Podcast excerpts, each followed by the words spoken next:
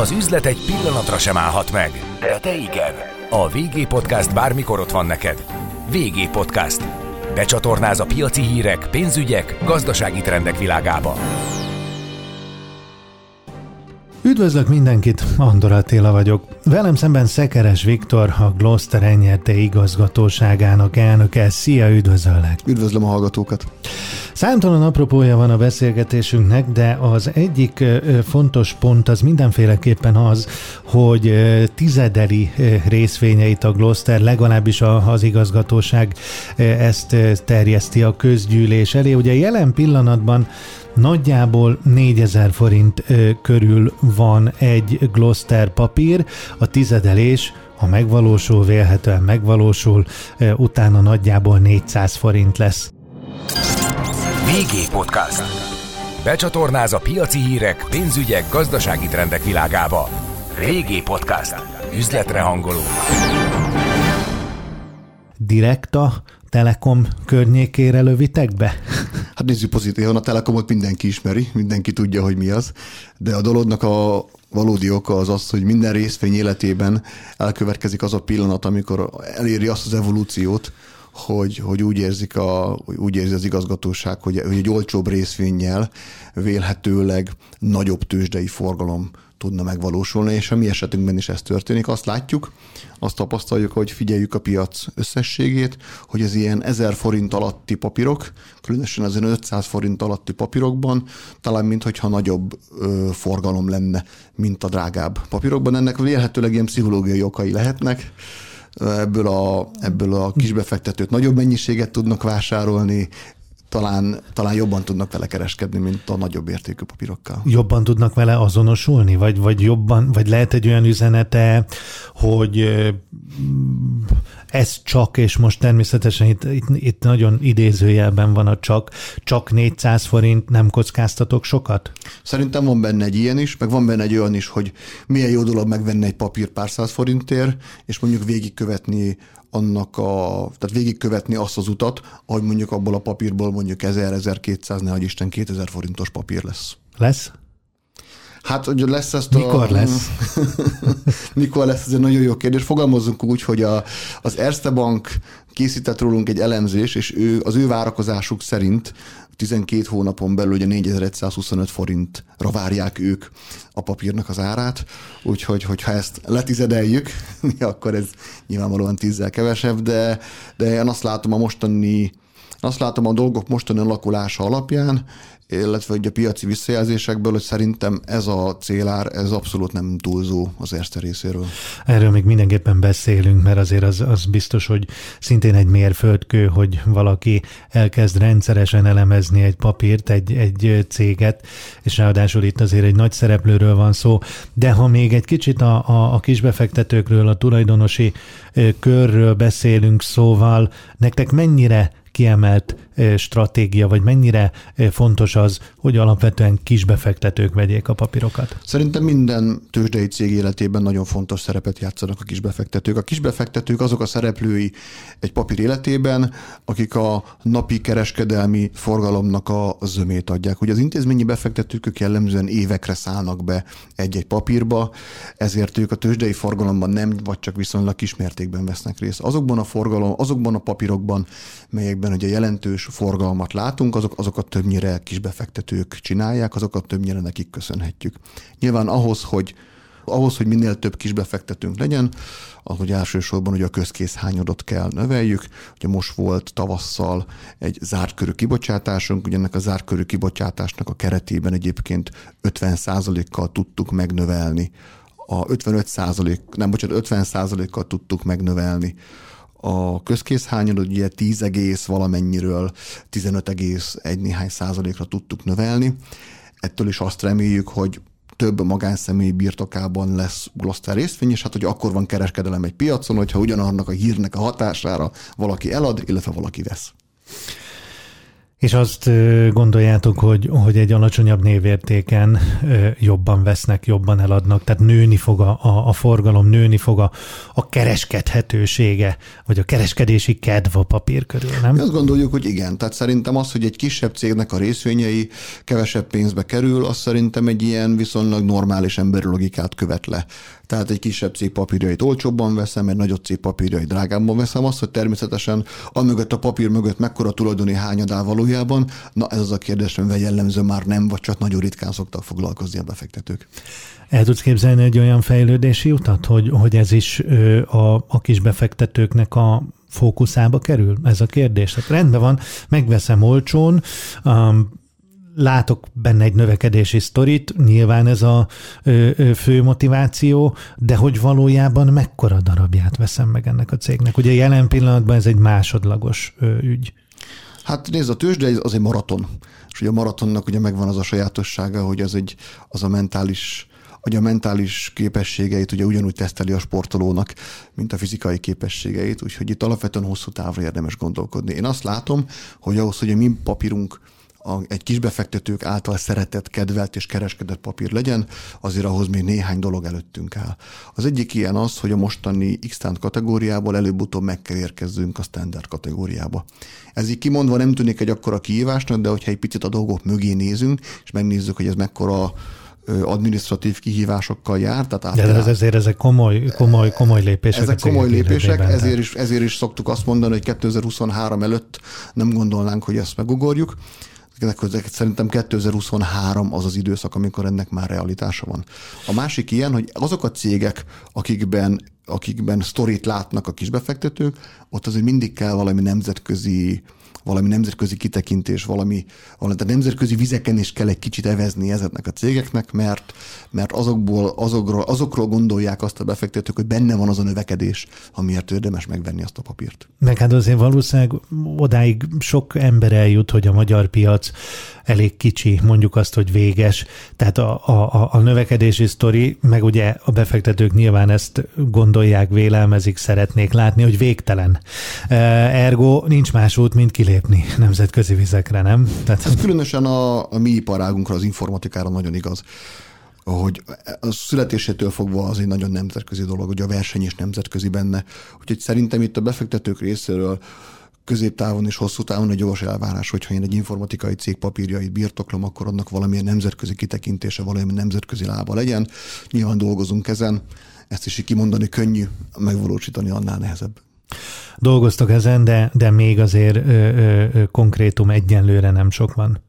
Így van, amint lesz konkrétum, azonnal bejelentjük. 2023-ra lesz?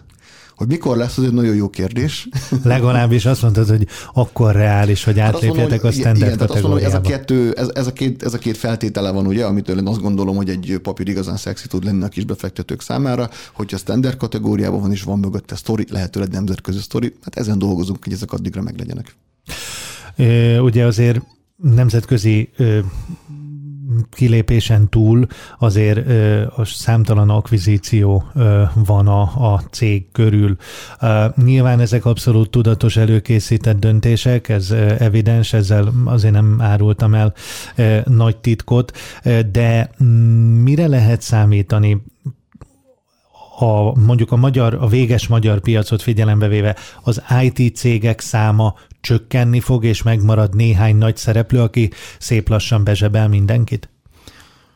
Hadd bontsam ketté ezt a kérdést, hogy az egyik az, hogy a saját akvizícióink kapcsán, hogy április 7-én tettük közzé az elkövetkezendő két évre vonatkozó stratégiánkat, és ebben a stratégiában nagyon világosan leírtuk, hogy milyen összegért szeretnénk venni, nagyjából milyen típusú cégeket. Itt alapvetően elsősorban felhővel és alkalmazás fejlesztéssel foglalkozó társaságokat szeretnénk beakvirálni a, a cégcsoportba. Én azt látom a kérdés második felére válaszolva, hogy ö, egy olyan világba tartunk, ahol minden cég technológiai cég lesz előbb-utóbb. Ami azt jelenti, hogy nem nagyon lesz teljesen minden milyen iparágban működő cég a piacon, ahol az informatikának ne lenne valamilyen központi szerepe. Az, hogy ezekre a dolgokra igény lesz, az szerintem ma már nem nagyon kell bizonygatni sehol, sőt, talán már inkább a közhely kategóriába folyik át, hogy enélkül ma már nincs cég, nincs semmi. Úgyhogy az, hogy hosszú távon mi lesz a piac itt Magyarországon, Magyarországon azt kell tudni, hogy jelenleg a piac az nagyon-nagyon szegmentált. Tehát úgy kell elképzelni, hogy van néhány nagy játékos, van viszonylag, nem tudom, szerintem száznál kevesebb ilyen közepes méretű játékos, és utána alatta ilyen, ilyen, ilyen rettenet, tehát ilyen, az ilyen egy kötőjel, 10-12 fős cégből van mondjuk ilyen sok ezer, sok tízezer. De ö, ezek a cégek lehetnek felvásárlási célpontok? Arra gondolok, hogy az ő ahhoz önmagában nem kell egy nagy cégméret, hogy ott valami zseniális fejlesztés valakinek az agyából kipattanjon, és azt egy, egy nagyobb cég tőke erejével, marketing erejével megspékelve sikerre vigye. Hát részben ez a mi stratégiánk is. Tehát, hogy mi ilyen 10 kötőjel, 20 fős cégeket simán felvásárolunk. Ugyanis azt látjuk, hogy ezekben a cégekben egy-egy témában hihetetlen elmélyült műszaki tudás van, olyan műszaki tudás, amit vélhetőleg mi organikusan nem is tudnánk felépíteni, viszont azok a dolgok, amik kellenek ahhoz, hogy jól menjen egy cég, management ismeretek, sales, marketing, jog, és leginkább HR, és ide tennék egy nagyon nagy felkiáltó jelet, mert szerintem majd sikeres informatikai cégnek ez a titka, hogy, mi a, hogy, hogy, hogy, hogy a HR problémáit hogyan oldja meg, és milyen szinten kezeli. Ezek a funkciók jellemzően ezekben a kis cégekben nem, vagy csak gyengén vannak meg. És innentől kezdve ez egy... Pedig a sikernek ugyanúgy záloga, Így mint van. a szakmai tudás. Pontosan, pontosan. Egyik nincs a másik nélkül, viszont nézzük pozitívan, itt nagyon jó win-win helyzeteket lehet teremteni. Nyilván az ő szakmai tudásuk, illetve a nálunk lévő menedzsment tudást, hogyha a kettőt összetoljuk, akkor véletőleg a kettőből együtt egy nagyobb, eredményesebb cég születik, mint külön-külön.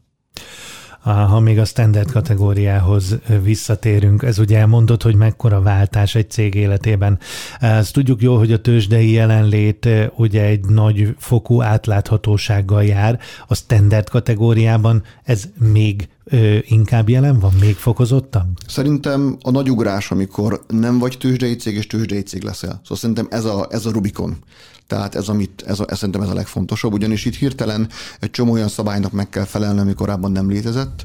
Bejönnek új felügyeleti szervek, például a Nemzeti Bank, ugye, akik korábban nem voltak, ugye egy átlag magyar vállalkozó megszokta, hogy van egy NAV, persze jön és ellenőriz és mindent megnéz, de azért a tőzsdei cégeket ugye jellemzően ugye a, a, a tőzsdei cégek fölött ugye a piac felügyeletet ugye azt a Nemzeti Bank látja. Ehhez képest a standard kategória egyébként nem egy akkora ugrás, itt gyakorlatilag arról van szó, hogy a, az éves beszámolót azt a nemzetközi IFRS standard szerint kell előállítani, és ez szerint kell könyvvizsgálni is, és a magyar cégeknek a zöme pedig ugye ezt a magyar szabvány szerint vezeti.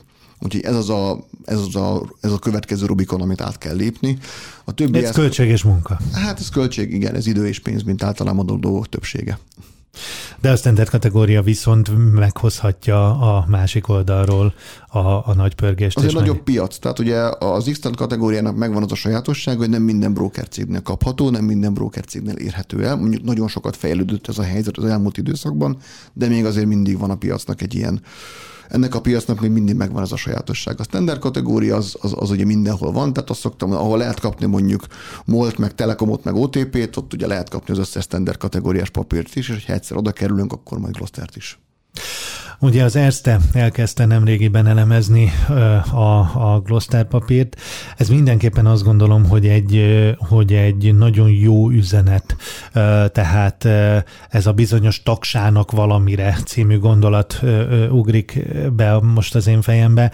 Tehát amikor egy nagy szereplő elkezd odafigyelni egy papírra, elkezdi folyamatosan nyomon követni a cég életét, amikor az elemzőháznak szakemberei nyilván beszélnek beszélnek veletek, nyilván kapcsolatban vagytok.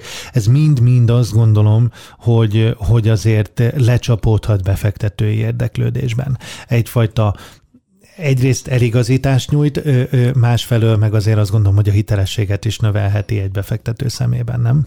Abszolút. Az Erste ugye idén tavasszal készített rólunk egy elemzés, ez egy 42 oldalas, elég átfogó elemzés, és ami nekem személyesen nagyon tetszik benne, hogy, a, hogy az iparákhoz nem értő emberek számára és nagyon érthető módon fogalmazza meg azokat a szempontokat, amik, amik alapján ők azt gondolják, hogy, hogy, hogy az a célár, amit ők megfogalmaztak, az reálisan elérhető. Úgyhogy igen, abszolút ez volt az elemzésnek a célja, hogy a kisbefektetők számára egy ilyen tájékozódási pont legyen. És mit látsz?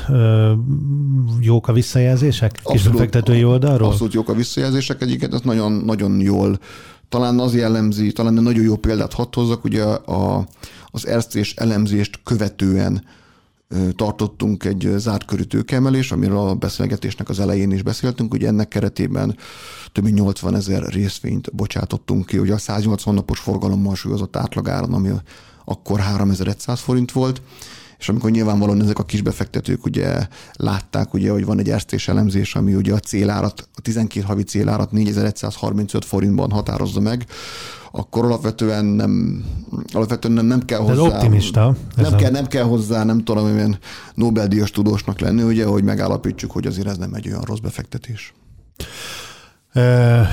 Mi a helyzet a magyar piaccal? Tehát azért itt nagy szereplőkkel kell versenyezzetek, Forage-ra, T-Systemsre gondolok például, tőkeerősebb cégek, erősebb cégek nálatok, de gondolom, hogy, hogy azért, ahogy mondod, rendkívül szerteágazó fejlődő területről beszélünk, azért mindenki megtalálhatja a maga kitörési pontjait. Nem? Jelenleg ugye a, a magyar piacot a, a digitalizáció nevű kisé most már elhasznált trend az, ami nagyon-nagyon hajtja.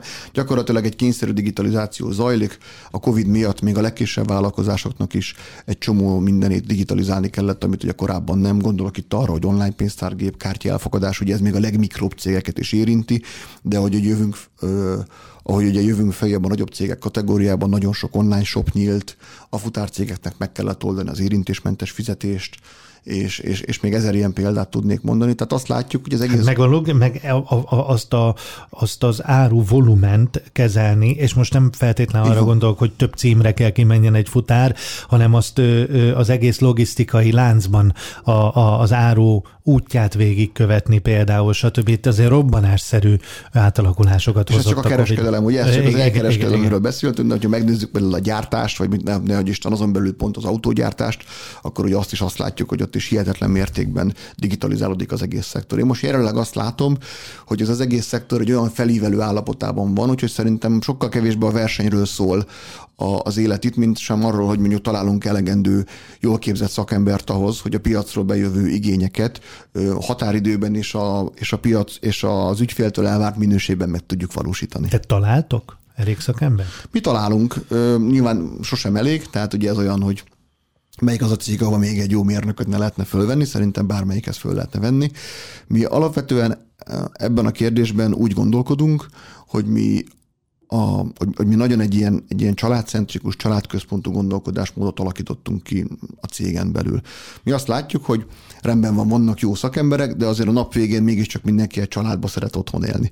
És hogyha egy olyan munkakörnyezetet tudunk kialakítani, ahol mi ezt nagymértékben tudjuk támogatni, akkor azt látjuk, hogy a, a többi nem így gondolkodó céghez képes valamilyen szinten előnyben leszünk. Mi egyébként a, a közvetlen versenytársakhoz képest, tehát a kisebb cégekhez képest nyilvánvalóan így is némi előnyben vagyunk, hiszen nagyobb tőke van mögöttünk, nagyobb struktúrát tudunk erre fordítani de nyilván ez egy soha véget nem érő sztori, tehát hogy ez egy megint egy olyan dolog, aminek, aminek, aminek még pontosan mi sem látjuk a végét, de az tény, hogy a mi bizniszünkben a legnagyobb, terme, a legnagyobb termelési tényező az maga az ember.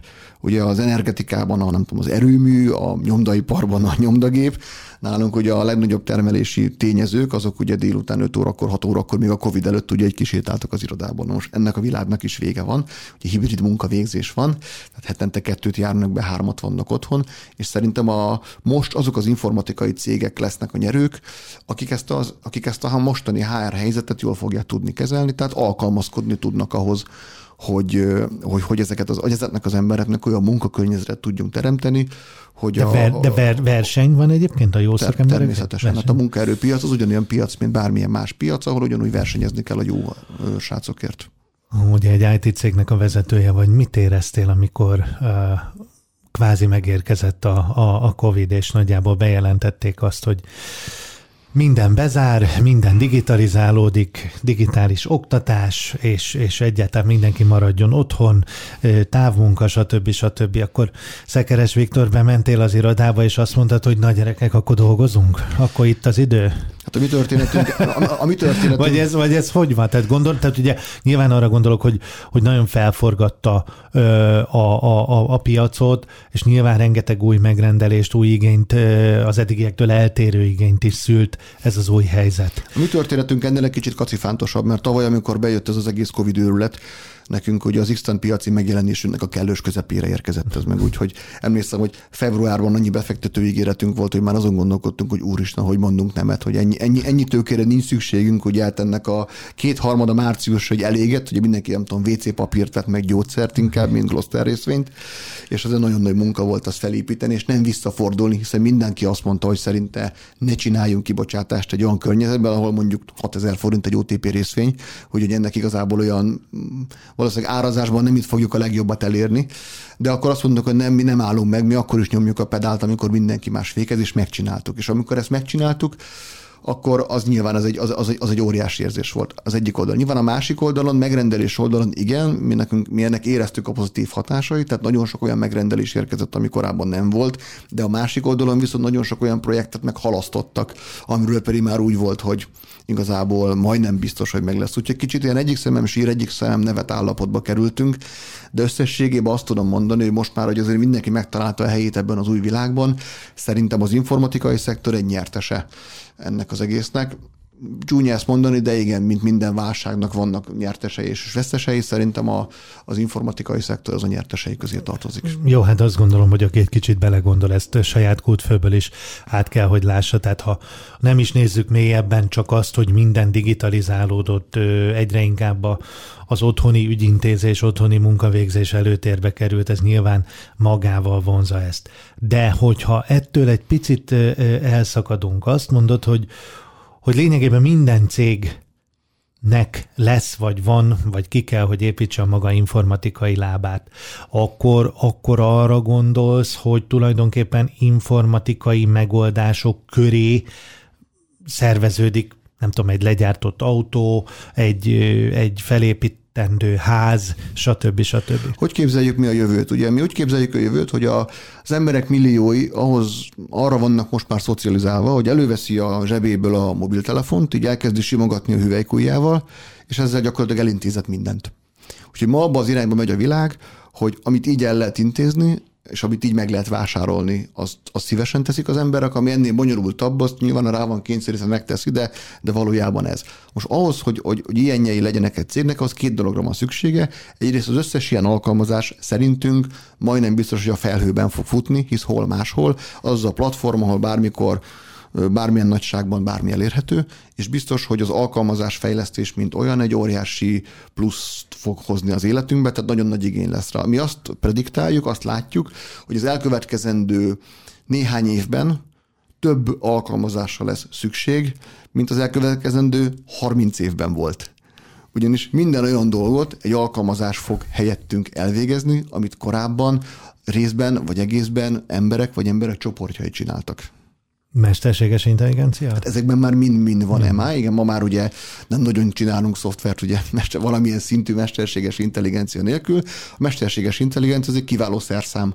Ugye egy csomó olyan unalmas és nehezen megtanulható dolgot elvégez helyettünk pillanatok alatt számítási kapacitásokkal a háttérben, amit egyébként embereknek nem tudom évekbe, évtizedekbe tellene. Úgyhogy igen, a válasz igen. Oké, okay, beszélünk a felhőről, beszélünk mesterséges intelligenciáról, de hát azért biztos, szóval, hogyha a konkrét gyártást nézzük, legyen szó mondjuk egy autógyártásról, azért azt gondolom, hogy az ettől merőben eltérő Persze, hogyha, hogyha belekeverjük azt is, hogy majd az önvezetés és majd az autók kommunikálnak egymással, akkor azért nyilván e, hasonló gondolatok is bejönnek a képbe, de ezért én azt gondolom, hogy az még odébb van. E, e, viszont azt állítod, hogy ma egy autógyártás mondjuk ha leegyszerűsítek, úgy indul, hogy, hogy csináljuk meg az informatikai platformot, aztán majd építünk köré egy autót? Szerintem a, a, szerintem a modern világ drogja az a kényelem. Tehát, hogy amit egyszer kényelmesen meg tudtunk csinálni, az soha többet nem akarjuk csinálni a régi nehézkes módon. És szerintem a, most például az autógyártás ez egy nagyon jó példa, hogy szerintem végre jutottunk oda, hogy ez is, mint egyébként, ahogy mindennek a felhasználó élményről, hogy angolul a user experience-ről kell szóljon. Már pedig igazán jó felhasználói élményt most már nem az jelenti, hogy a, nem tudom én, a V6 meg a V8-as motorom mekkorát gyorsul. Hát az, a, már ugye nem tudja és, jelenteni és, a szabályzás. Hanem, hanem gyakorlatilag mindaz a környezet, ugye, ami engem körbevesz, és ugye mi az az élmény például egyébként, amit kapok egy autótól, és már, és, és igazából annak valójában a szoftverétől. Úgyhogy szerintem igen, ahogyan az autóipar is, de csomó más iparákban is egyébként ez zajlik le, hogy a felhasználó élmény kerül a központba, és a felhasználó élményt pedig informatikai megoldásokkal, szoftverekkel tudjuk elérni, hogy az a korábbinál jobb legyen. Felhasználói élmény egy nagyon érdekes kifejezés.